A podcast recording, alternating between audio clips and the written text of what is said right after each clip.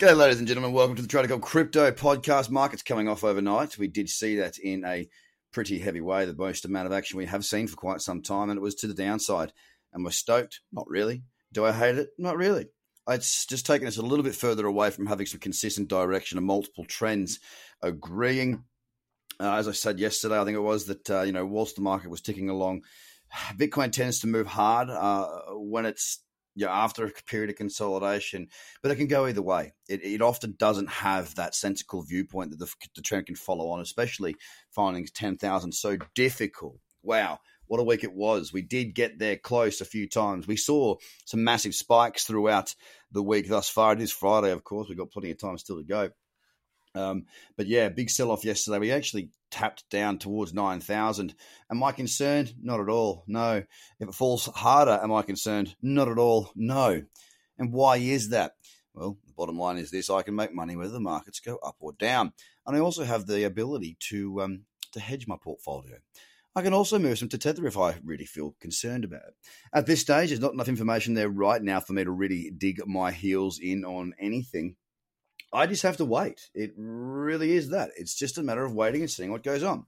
Now, Bitcoin closed yesterday, not, not at 9,000, not at 9,100, but it closed at $9,267, down 6.33%. And It's rebounded 1% today at 93.67. Ethereum also saw a significant fall uh, as it uh, follows Bitcoin quite frequently. It was down 7.14%, closing at $230.34. It's up 1.5% today at 233 0.61. 1.4% up, a little bit of move back up there. XRP is probably the one that I'm liking the most as far as trend is concerned. Why? Well, it has been downtrending. That low that we pushed on through yesterday, well, it took out another low as well. So we have a downtrend there on XRP. Been a real wet rag old XRP this year thus far. Pull back up into that cradle zone. That's what I'm waiting for. And by jingo, by George, we're up 2% just about today, right now. We're under 20 cents. You know what? That cradle zone is right around that 20 cent mark that has been acting as support. So we'll have to wait and see. Could be some great opportunities there. Currently at 19.1 cents. Bitcoin Cash, look, it did have a bit of a tumble. You know, it, it did come off 8.8%. It closed at 234.5. It is very similar price to Ethereum, actually. I've just really noticed that.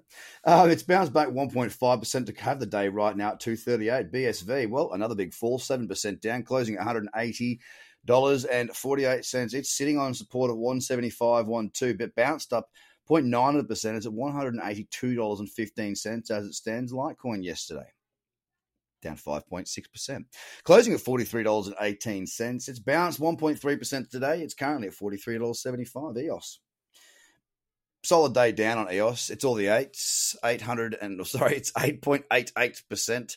It closed at $2.51 and it has seen a bounce of 1.6% back up, sitting at $2.55. Binance, Binance, yep, it fell 7% down, closing at $16.18. It's represented the strongest or one of the stronger bounces on its rebound back up to 1651. It's up 2% right now. Cardano, the little peach. Oh my goodness me. You have a look at this on the daily chart, ladies and gentlemen. And, mm, what a wonderful, wonderful little, little candle we have right now.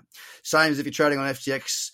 Shitperp, go check that out. Really, really nice. This pullback has really given us the potential for further gains further upside if the market does bounce and react to move higher because charts like Cardano, charts like Shitperp. Now, if you're not trading on FTX, you're going to have to get there so you can get these perpetual contracts, especially the Shitperp. And if you do want to get across there, then go to my YouTube page because you hit the description. What you'll find is a links for an, a 10% discounts on your FTX accounts. It's pretty straightforward. Anyway, we've got Cardano now at 7.7 cents. It had a pretty solid day yesterday coming off 10%. It's up 2.5% today, representing the strongest bounce back across the market as it stands.